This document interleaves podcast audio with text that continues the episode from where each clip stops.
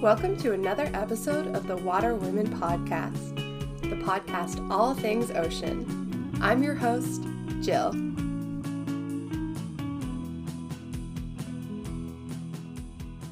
So, I am absolutely stoked for today's episode on the podcast. She is literally the epitome of a water woman and literally brings the term to life. So, I'll let you introduce yourself and a bit about who you are. Um, okay. Hi, I'm Brinkley Davies.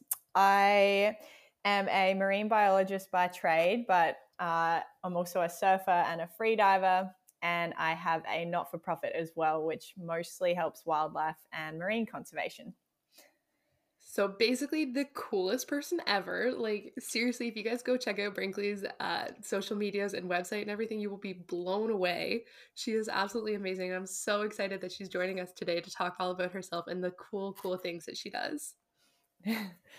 Thanks so much for having me on. I actually haven't done a podcast in a very long time, maybe ever.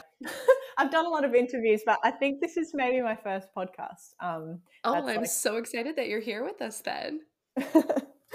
Thanks. so you are obviously like a water woman. You are in love with the ocean. Did you grow up around the ocean? Like did you always know this is kind of where your life would take you or was it something you found later on or was it like from the moment you were little you knew? Um yeah, I mean I both my parents like loved the sea and we grew up near the sea and so did they. Um and I actually started surfing. Both myself and my brother grew up surfing, and I started surfing when I was about four. So um, we literally grew up surfing and snorkeling and on the coast. And I'm super grateful, probably more than anything, for that childhood um, because it gave me like a crazy confidence with the ocean from a young age. And I did surf life saving as well, like as a as a kid, um, which teaches you like all the skills as well as um, what I learned from my parents and just surfing. Yeah, that is so cool. I'm so jealous that you got to grow up like right on the ocean in such a beautiful area. Like that must have been just like an unreal experience. It was. It was um like I think back to it a lot nowadays, especially meeting people that you know, like either learn to swim or surf at a like as an adult. It's just so different when you're a kid and the things you learn when you're a kid, you just they're like second nature to you. So I guess that's where a lot of my comfort with not only the sea and and surfing um, and free diving and I guess being in situations in the ocean that other people would find scary. Um, on top of that, I also like being a surfer in South Australia growing up, you see a lot of um like a lot of marine life kind of all the time, like dolphins and seals and sharks, and you're exposed to things like at an early age. And then I guess that's where I like started becoming interested in like everything um, that's in the ocean as well as just like riding waves. I love it. So, like, you weren't just interested in like spending time in the ocean. You were definitely kind of curious about it and wanted to learn more about it. Yeah, I was super curious, and I always like loved animals so much. Um, like at home, we grew up on a property, and I had everything I could as a pet um, because I was just obsessed. And I have like, mum's got these photos of me with like a million little fluffy toy animals, and it used to be like I used to read to them. it's so, so, cute. It's so funny. Um, but yeah, I guess I used to just kind of when I was a kid, like give animals like their own personalities, like in my head, and then when I started like seeing a lot of marine life, I kind of was the same and I always wanted to like learn learn more about all the all the wildlife and um, things that I was seeing and understand them. And then like as I grew up it just like I started learning more about like what what happens to them and how to help protect them. And yeah kind of just like was a big rolling ball from a young age. So it was like a pretty natural transition for you to study like it made sense for you to study marine biology and to pursue that for sure yeah, like I was really tossing up between marine biology and then being a vet or studying climate sciences because um, I was so interested in everything and everything so intertwined. And I was like really like passionate about caring for animals as well. And like I used to like try to rescue things and look after them and set them free again when I was a kid. And then but then being a vet, I um, like I learned I've learned a lot of skills in my life, like about caring for wildlife, as especially. But with marine bio, I wanted to like more so learn, um, like have a better understanding of the ocean and um, have like an underlying, I guess, like academic insight into how yeah. research works and how science works, so that when I read things and read about like research on things that basically tells you what's happening to them and um, you know why they're endangered or why they're not um, i wanted to have that knowledge for myself to like uh, one day if i wanted to create my own project then i know how to do it. Um, yeah. and through it as well like when i was at uni i on top of doing my undergrad i um, did a lot of volunteer work. So like i volunteered at, like for marine animal rescue and as a research assistant both like crunching numbers and in the field. Um, and just tried to like basically um, load myself up with as many like experiences and skills as possible so i was like ready for whatever. Yeah for sure like kind of get all the insight you can so that you can take it and run with it as you get older and decide which way you want to go with it and like that yeah. I find all of us not all of us but like I find when you have that like passion for the ocean, you just get this like thirst for it and you like can't get enough. Like you're like, okay, this is cool. I want to learn more about this. I need to learn more yeah. about this. And it's and so fun to like dive into things and learn all like the behind the scenes of how everything works almost. It is. And I guess like it's funny because like when I studied obviously that was there was like the internet and access to a lot of information already but not as much as now and but what I knew, like from just like growing up and being um, like having access to a lot of experiences and seeing things for myself, is I wanted to, like, I I know that outside of what's in textbooks and everything, like the world's just changing so fast, and so I guess that's why I I never really planned on pursuing a career like um, as in where I'm at uni, like teaching academics. Like as in I never wanted to be in a lab. I just wanted to I wanted to know what was going on to then like take that knowledge out into the world and to different spots and then like be like, okay, that's what that is. Um, because it's constantly changing. It's like some of the stuff that's in textbooks that I have for my degree is is outdated now. It's just like the world changes so fast you do strike me as much more of a like field scientist or someone who likes to be out in the water and really like yeah. feeling water. And i feel like it gives you a really unique perspective because you can read about things like oh this species is threatened but it's never gonna hit you as hard as when you're like in the water diving with these species exactly. or like if you catch a glimpse of them while you're out there. Like it really gives you a different perspective.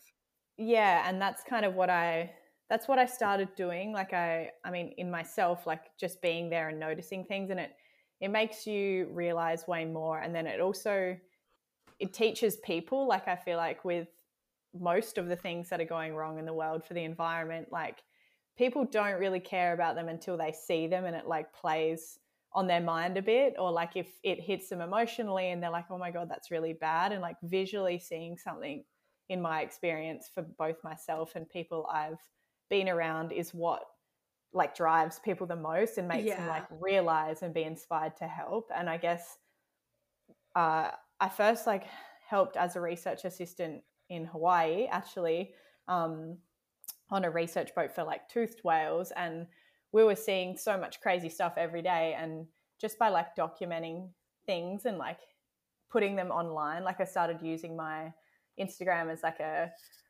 kind of like a blog, I guess, and talking about what I was doing or what I was seeing. And then there's a lot of people that like don't have the opportunity to do that or maybe work in a total different area. And then like just giving the general public like education or like um, access to seeing really cool things is like what I found to be like super powerful to inspire people. Um, and that's kind of like where I got into like filming everything and taking photos yeah. of all the animals. yeah your Instagram is really a fantastic place, even for people who just kind of want to get started and be introduced to this, because it's such like beautiful photos and like gives you that look of like the water world kind of thing, and it's so cool to see.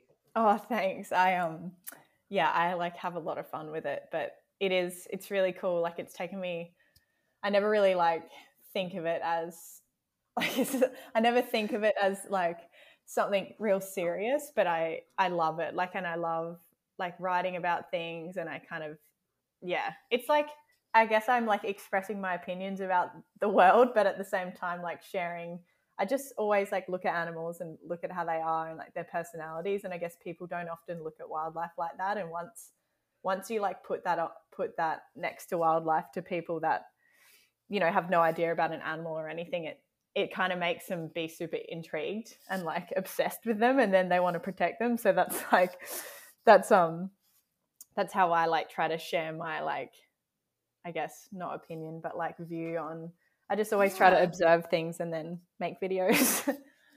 I love that. So when did you get started with like um this videography and like sharing your photos and stuff? When did that kind of start to become a bigger thing for you? Um i mean like when I was at university and as like a research assistant, I started learning how to use like shooting photos on like bigger cameras and like high res photos. And um, like I did like a photography course and stuff like that when I was younger. And I just wanted it as a skill so I could like take cool photos of what was around me. And um, then I just kind of taught myself like I got a GoPro and started filming like my dives because it was easy to like they're super easy to carry around and you yeah. don't really have to think about it. Um, and yeah, then I just kind of taught myself um, video editing and photo editing along the way, and like it's super fun. I have fun with it, but um, but yeah, it's just kind of become a like a big part of I guess like what I do. But I I never like thought of myself as a videographer or photographer, but it is like my I guess like part of my primary job now. um, but yeah, it's it's a lot of fun. I recently just got um like I've been taking photos on my bigger like Sony camera for years now, but I only recently just got a bigger housing and it's been so much fun. Um like because it just can focus on the tiniest things underwater and you just find yourself hanging down there for way longer. I love that it doesn't feel like work to you. Like you love it so much and you're doing it because you love it and it's almost like a benefit to us that you love this and we just get to enjoy it along with you which is so cool yeah well i guess that's like that's what i that's what i want to that's what that's what i want people to um like see it as as well it's just like as something that's fun and like cool to look at and makes them want to go out and watch animals all day like me I love it. It's so cool to see how you can inspire different aspects of like marine biology. Like people looking at your at your photos and Instagram and whatnot will be inspired to go into like conservation. Some will be inspired to go into specific areas of marine biology. All like it's so cool how such little things can drastically change people's outlook on things.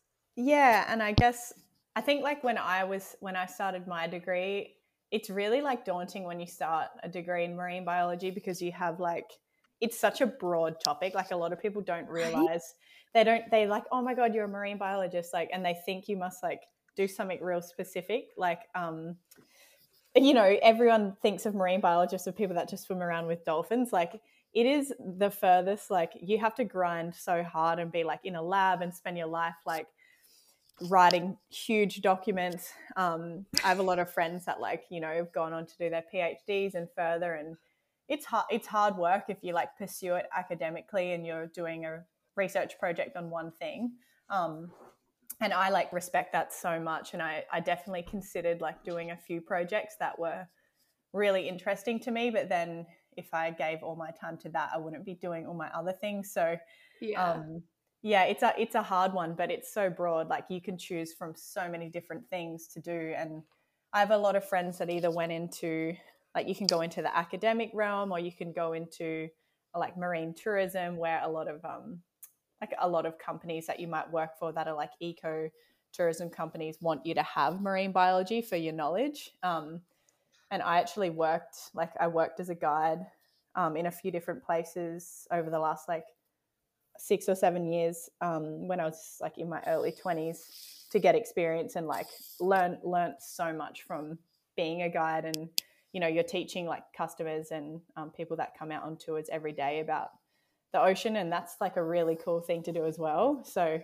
there's just so many things you can do with it it's yeah it's great. I I love that like one of the biggest shocks for me is like when I started my like undergrad marine biology and I was kind of like, hmm, I wonder what there is for jobs. Like yeah. when you're looking for jobs, it's There's not none. even like there's none, first and foremost. But like I would like search up on like marine biologist jobs and I would like you almost expect to be like applying for a job title where the job title is just marine biologist and that's not that's literally you're never going to find a job title that's just like marine biologist because there's so many different ways you can go.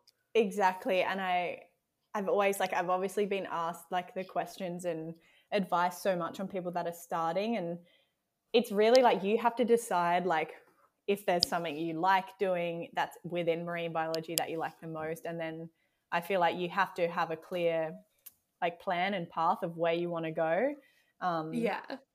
because you could you can go into so many different things i think it's completely up to you like what you do with your degree like there's so many there's so many different roads you could go down and um, it's it's such a hard question to answer when people ask me that because i have like morphed my i guess like career around a bunch of different things that include my degree but i kind of like created all of those together whereas like some people might just be like okay i want to research like whales and, and like Yeah. a specific area of whales and then that's your whole So life. And me. that- yeah and that's like epic as well and i was so obsessed with like um like i still am obsessed with orcas but like tooth whales like my favorite and i really if i was considering research when i was at uni i wanted to like go into killer whale research or like um, pilot whales and anything that come up as an opportunity i was like okay i'm going to do that and then i considered doing an honors in that but then i started getting like all those other outside opportunities that i'm so grateful i did that now but yeah. there's just it depends on what you're into so it's so um it's so hard There's definitely like so many ways you can take it and it just like is Totally. mind blowing. And even like it's so cool that there's people that can make a career out of like like what you're doing with like the scientific like communication and like sharing the ocean's message for lack of a better term and like yeah just introducing it to people who may not be exposed to it and sharing the love and the passion which is like so cool that you get to do that as your job yeah and i like i'm so grateful for it and um and i also i guess like for me as well like obviously i have a scientific background but before that i was like i have had animals as friends my whole life and i i found it hard actually at university in a lot of ways because i was like okay everything's too calculated now. They're like yeah. like they're they're becoming like they're just talking about animals like they're like um instead of like emotions and stuff like that. And i guess like a lot of a lot of my like a lot of my connections with animals has been what's like made me learn the most by being able to like maybe like form relationships with animals or even like be able to lay on the bottom and observe like sea lions for hours. And you know when you see animals personalities and stuff like that that's where i think people are inspired most to protect them and learn more. And sometimes in science i'm like okay but you guys got to actually go out and watch them. Um, and that's where i wanted to like grab what i knew from my degree and then combine it with like actually being there. And i guess it's like a privilege but also like a lot of scientists dream of being able to be out in the field every day. But um, i guess that's where i like i use the other aspects of my life to be able to go out and do that like filming and photography and diving. And honestly like surfing as a kid was surfing you come across so many animals that you i mean surfers kind of sometimes have a different perspective because you're sitting on top of the water and you, like if it's different looking at a seal when it's like chewing on your leg rope and playing with you and it's like an overcast day as opposed to being underwater and seeing it and thinking it's cute um yeah so yeah it's um it's it's been a big combination of things but yeah it's been fun I love that. So you have done some really cool things, and I think one of the coolest is the foundation you have founded. Can you tell us more about that? Because I am blown away by it. oh thanks um yeah so i mean about what's it now 2021 So- oh my god um so in 2016 i was looking after um sorry no it was before that I was living in Port Lincoln and I actually moved over there straight after um, my degree because I got a job on like a it's like a great white shark um, cage dive company and they also run swim with the sea lions and I got that job straight out of university as a like as a guide um, where you it was like a preferred if you had a degree in marine bio and that kind of is what um, made me move over there and when I was over there like and just before that i was doing a lot of volunteer work with like different um different organizations or charities that were like in environmental conservation or animal welfare and things like that. And i guess um i guess it had been about like five years of me like volunteering for different not-for-profits. And through that i was kind of learning about the way it all works. And what i noticed at the time was that um was that like a lot of support for like really large scale charities and not for profits doesn't often reach like grassroots level or like the people and environments that I was seeing around me and wanted to help, like things that were bothering me directly. Um, and I guess I was like, well, I could start my own. And um, it was, I kind of always wanted to use it as like something like a tool where I can uh, connect people from my networks I already had and like grow it as a community of people that that wanted to help both land and marine based conservation. And so at the time, I didn't realize how much work it was setting up a setting up a not for profit. Um, I was just like, oh my god! And obviously, we had you know you have to have lawyers and legal help and a board of directors and and everything. And it took me probably two years to like set it up before we actually got it registered as a um, as an incorporated association, which is like the first level and then after so much time you can get registered as a charity. Um, and so we basically got registered as an incorporated association. And then just even in port lincoln on the eyre peninsula um, we did like a few beach cleanups. And then we had like a few people from adelaide and western australia like run beach cleanups on our behalf. And then um, and then i also screened uh, like a, a movie, like a public, a free public screening of an environmental movie um, in Port Lincoln.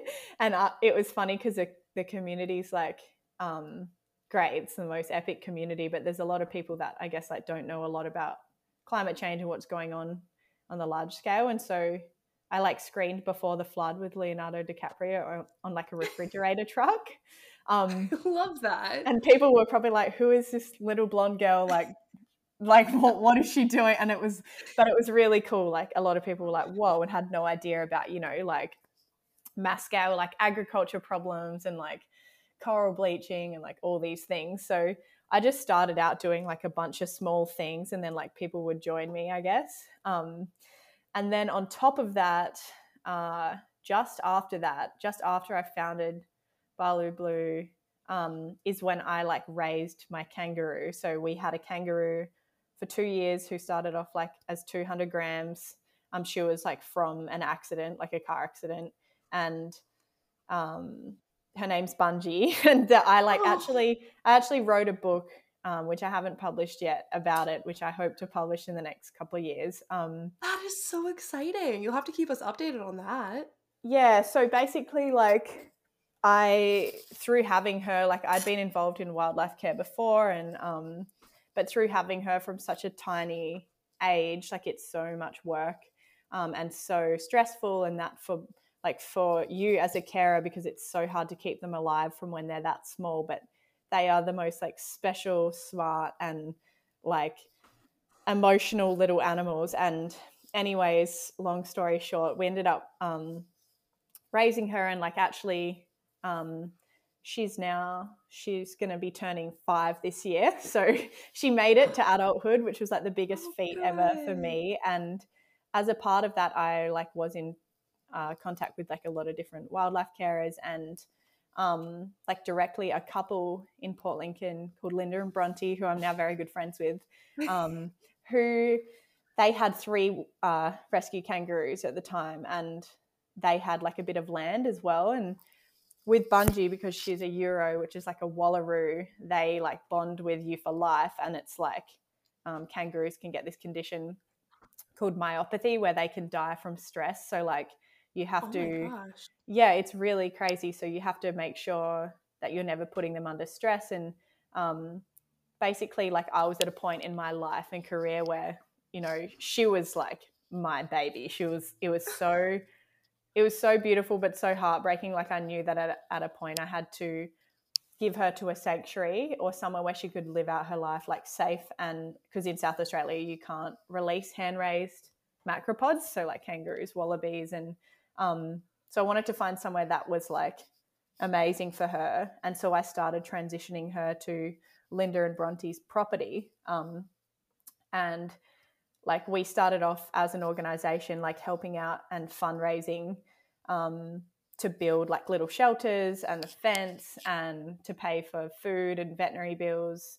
Um, and so we kind of like started off doing that um, for them and for Bungie and for their ruse they had. And yeah, it's um, it was like the most emotional time. Like I'd I'd drop her there and like for a couple of hours and then come back and then it was like dropping a kid to kindergarten, and then she would wait at the fence for me and I'd like it was so hard. And then um, yeah, after about six months, she was she was getting used to it and um, yeah, it's now like been a couple of years she's been there. They have 24 or 25 kangaroos and three wombats. And we've been able to help them uh, like with with funds like the whole way through. And um and yeah, she will like we'll always have like this bond. She runs up to me like I can I can call her and she'll come to me from the other side of the paddock and she like doesn't do that with anyone else. It's pretty it makes me cry every time.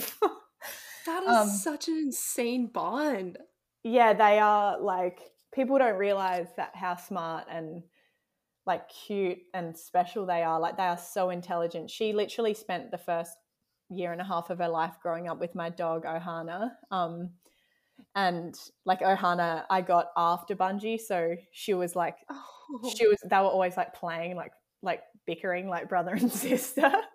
I um, love it. it's so funny but um yeah i guess like from that whole experience i was like oh my god like i really want to help um wildlife carers because it's so hard and expensive to look after wildlife like it's the veterinary products you need and like the milk replacement and the housing and all of that most people just pay for themselves like out of their own money and um yeah i guess like uh with Balu Blue, what we've been able to do, which actually was huge last year, um, was help like directly carers and smaller wildlife sanctuaries that I guess are like they don't have government or corporate support, so we can like drive our funds to them. And um, at the start of last year, you probably heard about like the bushfires in Australia. We had um, Yeah. the craziest. Wow, I can't believe that was a whole year ago. yeah, it was insane and it was just like such a depressing time for a lot of people. Like it was really close to like where I grew up and I actually spent like a couple of months volunteering and fundraising and um like helping and we used Balu Blue like directly then to donate to like nine or ten um like sanctuaries and carers that will that got hit by the fires or were caring for all the wildlife coming in. And that was like everything from um like kangaroos and wallabies and koalas and bats and birds and everything. So it was it was really amazing to be able to like help on like a larger scale last year. And um yeah so it's i guess like the my passions for like um land and like marine conservation have been Yeah. like i've divided like the foundation into like two sections. So we have like land and sea. Um and so the land stuff is like focused on wildlife care and then on a major scale like down the um down the track we would love to create like sanctuary zones um, because the biggest problem in australia is like wildlife are losing their habitat at a crazy rate. And um, like which is from both like house development and a lot of like kangaroos and wombats and animals like that lose their native habitat to farming um, and then they have run-ins with farmers and so we want to create like little pockets where they can be and never have to lose their habitat um, so yeah that's like a major goal for the land-based side for the organization That is awesome to kind of create like protected areas for them. yeah and it's obviously like something that's that would be like a major project where we would need major funding and sponsors and things like that. And I guess I've just been kind of like, um, like us as an organization have just been kind of like growing really organically and more people get involved each year and uh, like all of us are volunteers. So it's just um, we're not in any way like a big corporate charity. We're just like a, a couple of people who love wildlife as much as me like help out um, with all the different aspects. And um, yeah it's been really fun and like it's made me meet some amazing people and i'm stoked on where it's gotten to. That's amazing that it's just like a small group of you that actually cares because i feel like you're getting more of the passion and like everyone is like doing it because they want to be. Like it's not exactly Monday, yeah. like it's like not a job that we like have to go to. It's like a job that you want to be doing which makes it the work more rewarding and more meaningful almost yeah and i guess like that's that's 100% true and um, obviously like if you become a big charity then you like begin having paid roles and things like that which is like obviously if we grew to be big enough that would be a thing but at the moment it's literally just like everyone who can give time like i mean we've had like lawyers we have accountants we have people that help just off their own back because they just want to help wildlife um, and that's just like how i am too like it's it's time consuming running a charity i guess like people people are always like what do you do every day? And i'm like i do a lot of things. Um, but it's yeah it's um it's just like a huge passion project and it makes me super happy that it's like growing every day because by growing it just means that we can do more um, and it's just like every time i see like an animal being hit by a car or like or like a sea lion or anything i'm just like oh my god at least like at least we're growing to be able to help you like it just makes me makes me happy that we've created something like that.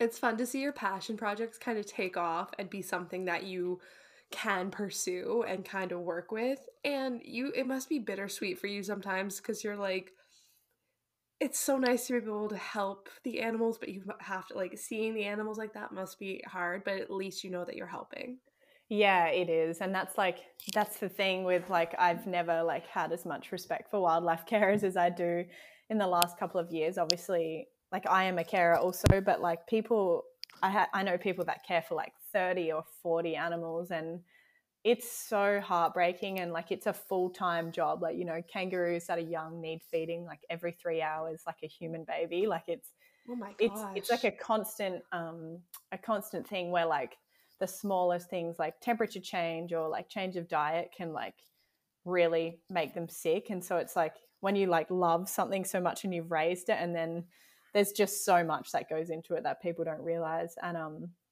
yeah, so there's that whole there's that whole side of um of Balu Blue, and then we have like our marine side as well, which is so exciting. It's more um more based around um like wildlife. Sorry, I just talked too much in one sentence. Um, our marine side is more based around awareness um, for the Great Southern Reef, so which covers like a huge portion of the southern end of Australia, like where I grew up, and um, it's basically like a temperate reef system that covers 8,000 kilometers of coastline and it's super understudied, yet it's like one of the most biodiverse places on earth. And most of the species that live there are not found anywhere else in the world. And um, Whoa.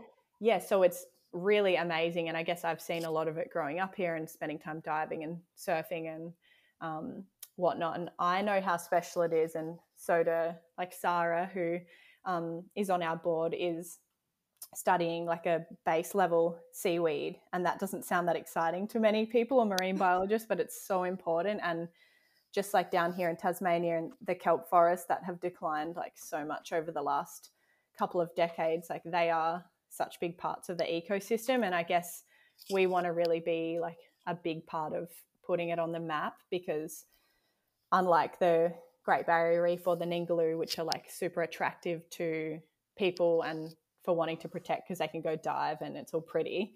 Um, because it's a bit colder and a bit more raw and rugged, um, like down where the Great Southern Reef is, I guess people don't even know much about it or how important it is. And yeah, um, yeah, last year we were able to put it on the map like with Mission Blue. So Sylvia Earle's organization, who's like a huge inspiration. That's huge. Yeah, so we were like so excited because she basically came on board and um, like Sarah worked really hard to um, like get it registered as a hope spot. So we were able to be a part of its hope spot um, registration, which basically means that Mission Blue like back it and we're just the more it's recognized, the closer it is to getting like government level protection, which is the key. Like some something so big, like the ecosystem is so big and is made up of so many tiny, um, like coastal ecosystems and towns and like huge populations of people that live there. And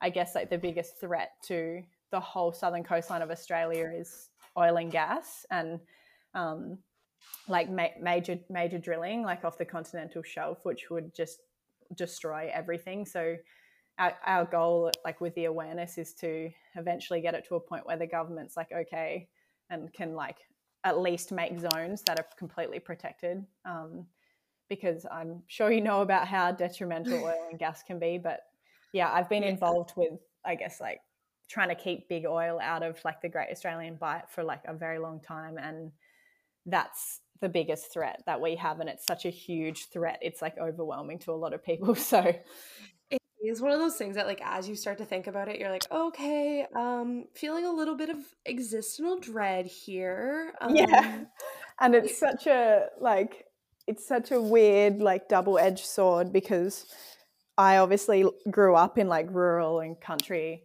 australia on the coast where you know we don't have like we don't have access to like solar cars and electric cars that are practical enough like um, but we have so much air like wind um, and like natural power that we could be utilizing. And it's like i hope that one day we can like be way more like australia can be way more onto it with their renewable energy and we can drive around in four drives that are solar. That's like my dream. But until then you know we're driving like oil powered cars but it's it's like we don't need a drill here.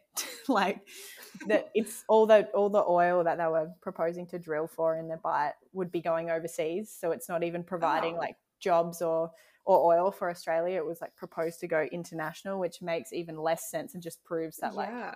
basically our government was like selling it out which is so sad um so yeah we just we really want to like keep making um noise about the great southern reef and like creating like documentaries and things like that that make people realize how amazing it is as like just as amazing as the great barrier and things like that it's just um there's just bigger animals down here and it's a lot colder I love that. Bigger animals and colder. I love it. What a description. It's like the most simple way to describe it. I think that's it's like what puts people off as well. They're like, why would we want to go somewhere that's cold? But like, if you come and see it, it's amazing. Um, I love can, that. You can just wear a thicker wetsuit. One of my friends actually did her. Um, she did an exchange for a semester in our undergrad, and she was like, "I'm going to Australia," and I was like, "Oh, that's awesome!" And she ended up going to Tasmania.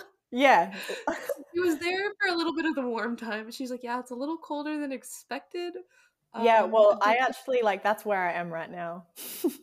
I love that. So it's like it's funny though because here it's I mean, it's kind of similar. I grew up in South Australia and it's kind of similar um, temperatures. Like the water's cold and when it's hot, it's really hot and then it's really cold. Um, but I mean, yeah, you just need a good wetsuit and you just got to embrace when the sun's out. oh yeah, I feel that. So I live in Eastern Canada, so diving here is always like freezing, freezing. cold. Yeah, I mean that's what I, I always like think about. Um, like I do, I live half the year in Exmouth, where I've like been based for the last six or seven years. So North WA, where it's it's actually a mix of temperate and tropical, but it's warm. Like wow. the weather and the water is warm, and um, so it's kind of nice. Like I like coming down here yeah. and it being fresh and cold. And also, we have like just being around trees is something I never take for granted. it's kind of nice to have those like cold days. Like I lived in Australia for a little while. I was doing like er, in uh, like Gold. I was on the Gold Coast for a while. I was doing like a research trip down there, and Mhm. I loved it. i absolutely fell in love with that. I'm going back to do my uh, post grad and everything. But like, I came back to Canada, and I was like, man, I kind of missed it. The cold. Like, I kind of forgot that I wasn't going to be sweaty all the time.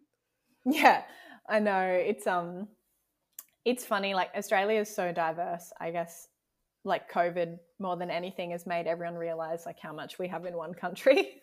Yeah. Um, because no one's like jotting off overseas. They've all been like, where can we go in Australia? So yeah, that's made it interesting. But um yeah, I mean in northern WA there's it's like red desert and no trees. So whenever Oh, I'm down here, it's like it's the absolute opposite. Like it's super lush and the water's like the water you drink is super nice and it's just total like opposite environment. So yeah, it's amazing. That is so interesting that on the same continent, like same country, you're getting Mhm. such different like geo geological geographical um what is the word I'm looking for? Like landscapes, different Yeah. landscapes. yeah, it's so different. Um, but yeah, Tasmania's got like some of the most incredible wildlife, like in the water and on land. It's so special, and um, it's like a great example of how the rest of Australia could be if they cared more about the nat- natural environment. Like, Yeah. it's pretty like dominated here by like huge forests and um and like kelp like kelp beds and that in the in the ocean and a lot of like places that aren't exploited obviously like there is things that do harm the environment down here but it's not like the mainland where it's just like um like it, it's all just like a kind of a lot of places in australia. There's either too many people and too many houses and like nature doesn't kind of rule whereas down here you know we have like bandicoots and and like quolls and owls and everything like around our house and it's like so special. Oh, that is so cool. yeah. Now, speaking of bandicoots, actually, this is a perfect segue because you have another little side project that is so cool that I want to share. Can you tell us a little bit about your jewelry brand?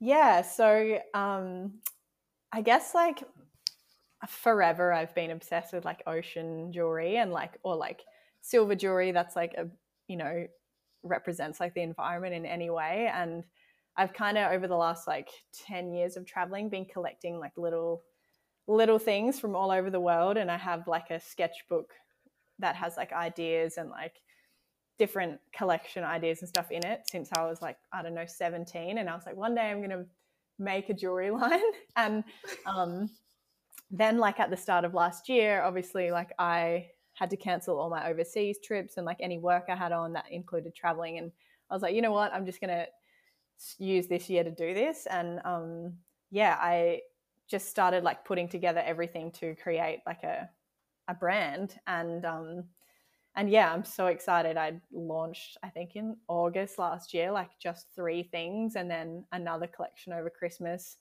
And it's all um it's all so special to me. Like each piece is like unique and like is so connected to like experiences i've had. And most importantly i just wanted to like create something that was a like giving back to Balu Blue because I've never like launched a physical product on like my stores and I wanted Yeah. to make sure that it's donating um and on top of that um I guess I've I've had like a lot of experience and insight into like unethical fashion and trade and I've seen so much stuff where I'm like oh my god I'm never supporting that and jewelry is like no exception to that if you are buying things you don't know where they come from and so i did a whole lot of research into not only like where like silver and gold comes from but like where gemstones come from and then also like who's making it what it's packaged in um, and all of that. So basically took a long time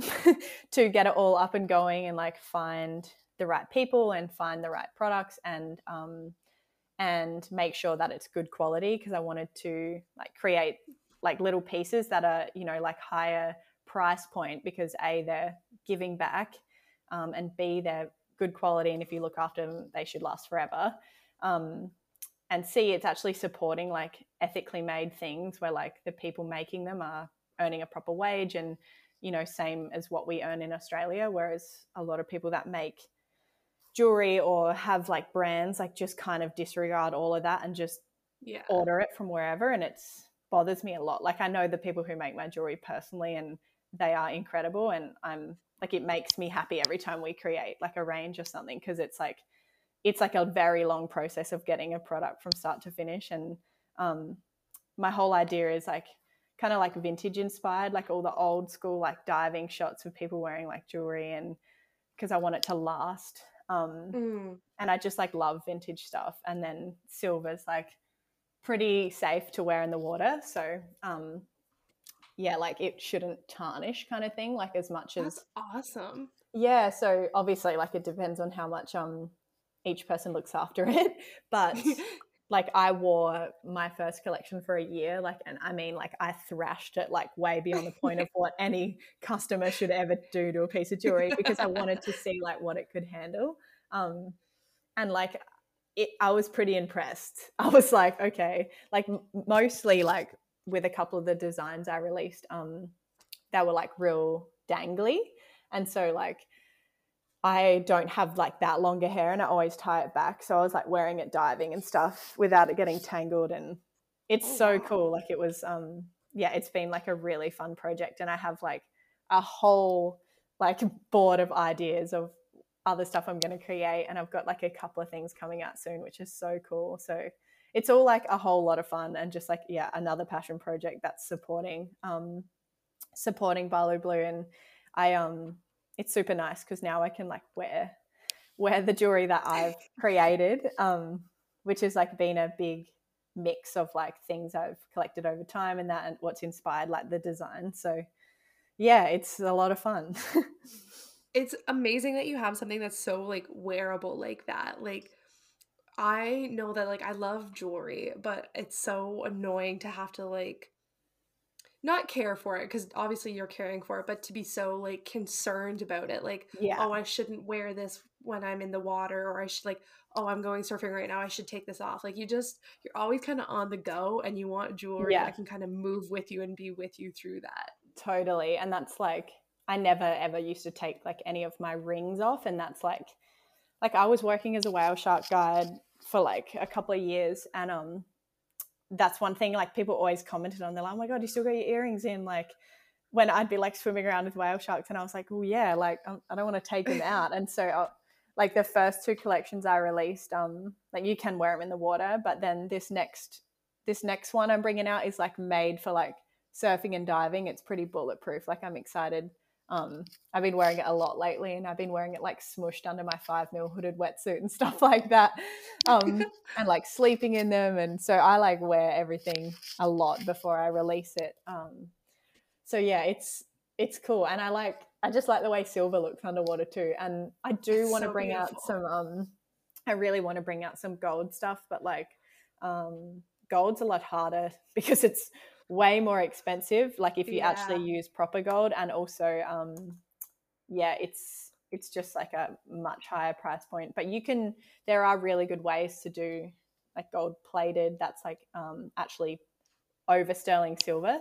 Um and then there's like gold filled and there's all these things i've learned about. So um Oh, yeah because i mean i'm sure you've experienced like i don't know when i was a teenager i used to just buy jewelry from like whatever the like jewelry shop at the at the shopping mall and then like it would turn your ears green. Um, but that's like because they cover brass which is like such a cheap metal and so silver's like sterling silver is amazing. My ring my like it's called the coral gardens ring. It's like super thick like chunky one that i wear all the time and that thing has been like dropped and like smushed and lost and it's just like the biggest trooper. Like i'll probably have it forever I love that. And that's so like I love how sustainable it is too and that you're not sacrificing that for the the beauty and the functionality in that. Like I love that sustainability is still a forefront of this and still super important to it. Yes, like always. It's always like I couldn't, in my own head or like heart, ever create anything that's not completely to my like moral standard because I I'm the same with everything. Like it's um I always like think about things impact and because I obviously created a brand, I I wouldn't ever create something that's not environmentally like sustainably sound. Um because that's just how I am and I like um yeah, it's just the way it is. But the other thing I learned a lot about, which um, was like when I was learning about starting a jewelry brand, is like gemstones. And obviously, like uh, I've traveled a lot through like Borneo and tropical rainforests in like third world countries, and they like rip down forests to like mine for gemstones for like big corporate jewelry brands. And I was like, oh my God, I had no idea about this. And obviously, like in Borneo, you've got like the orangutans who are already super endangered and lose their habitat to palm oil. And I was just like, oh my God, now they're losing it to gemstones. Um, and so I was like, okay, and looked into like lab created gemstones. So instead of them having to mine for like opals and gemstones, they actually can like mimic the natural processes like in a lab. Cool. And so we use like they are exactly the same to that like eye and they mimic the whole natural process, but they don't have to mine for them. So that's why we like use lab grown gemstones. Like they're the same like quality and everything. They're just without the environmental like tearing the rainforest down. Um because that's like a whole aspect of jewelry that people don't realize. Because like obviously Oh gemstones goodness. are so pretty and I like I love them as well, but you can Yeah. and there are like that there are um like natural opals and stuff like that that uh, you can get that are ethically like sourced and sustainably sourced but they are so expensive so it's like you, yeah unless you got thousands of dollars it's i think that like lab grown is the way to go Absolutely. Now, we've talked about like why you love to share your love of the ocean, but why Mhm. is it important for you to share it in the aspect of like inspiring younger people, specifically like young women? Like if there was some a young woman listening to this episode right now was like, "Oh my goodness, like I want to be just like her." Like why is that important to you and like if you had any advice for someone listening? Um, great question. um, so I mean, I've always like looked at what I do and like what I have like created for myself, I guess, as I just always knew what I was passionate about. Like, and I think that as a girl, especially growing up, there's so many factors that we deal with, like that are like can be negative on your life. And I think that I always just focused on what I really loved, which was like surfing, diving, and the environment, and then creating a life where like your your passions are the core thing that you Mm. create your career around. And i mean i did a lot of things like to get to where i am today to be able to do what i'm doing. And just like building like i guess like whatever you um whatever you're doing as long as you are on the path to where you want to go. And i think i think like now more than like 10 years ago it's so hard like for for I, I mean it can be easy but for for a lot of girls i know it's hard because it's a massively digital world and people like get lost in things that i Mm. find like so superficial or not important. And i guess by like by spending so much time in in nature and with animals and having connections to that it really like it really always grounds you and makes you realize what's important.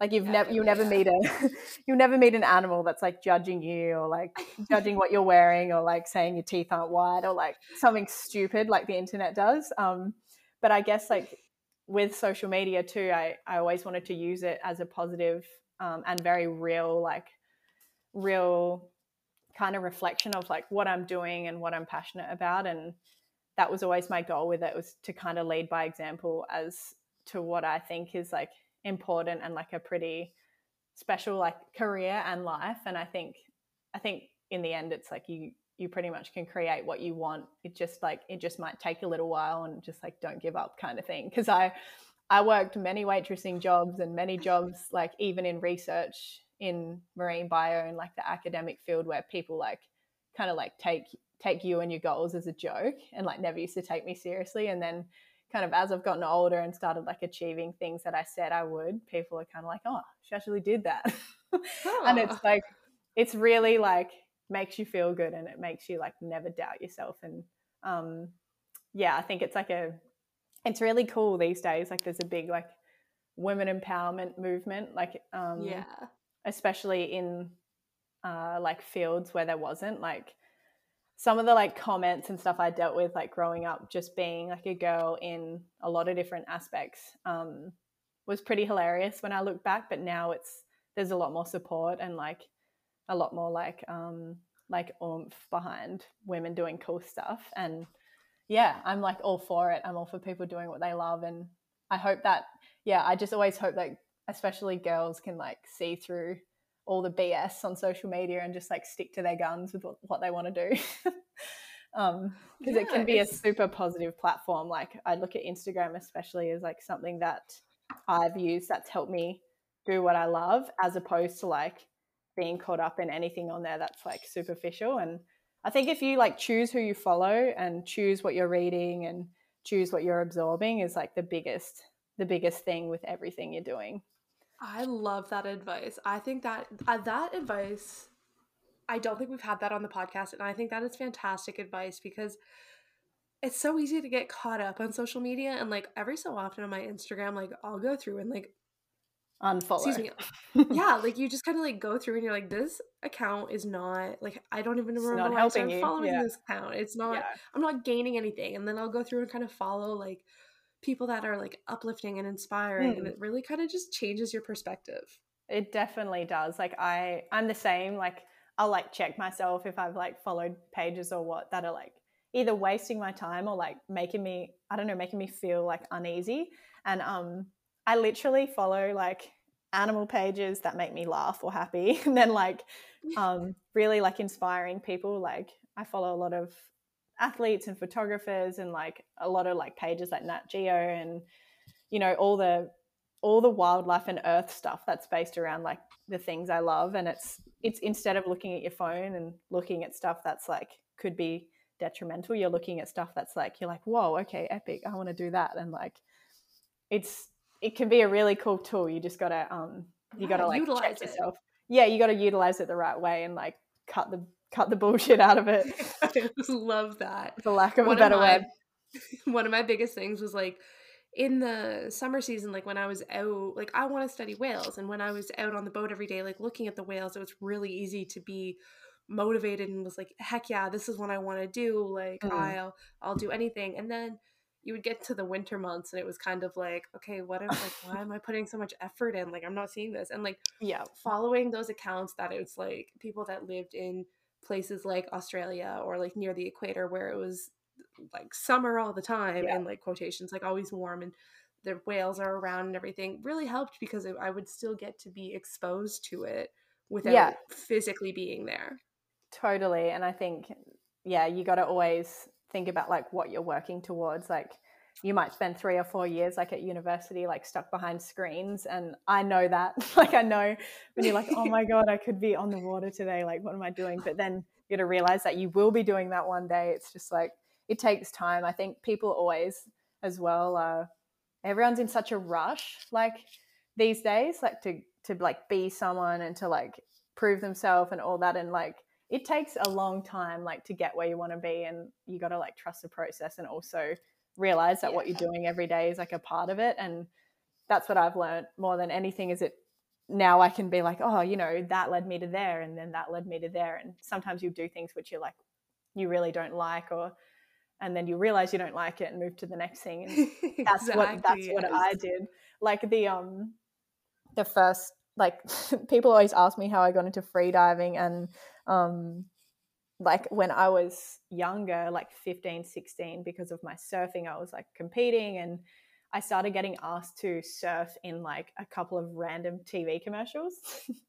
and I was like, how is oh this? And then I'm like, okay, whatever, I'll do it. And then then I got asked to be in like underwater fashion shoots. And so I actually did a couple of fashion, like high fashion, like in a wedding dress like a corset wedding dress standing on the bottom of a pool holding my breath um, and like those sorts of things. Like i actually did those and then i look back and i'm like that's how i learned to equalize. Like that's how i learned to stand underwater. And like all of those things that i did when i was younger like led to all the things i'm doing now then it's like no one knows all that stuff. It's so funny.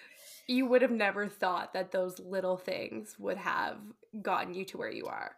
Exactly yeah it all it all adds up um and yeah so it's all like it's a big process i guess people just got to realize things trust the process. Yeah, that's it. well, thank you so much for joining us on the Water Women podcast today. It was absolutely awesome to have you on, and I cannot wait to share this episode with everyone.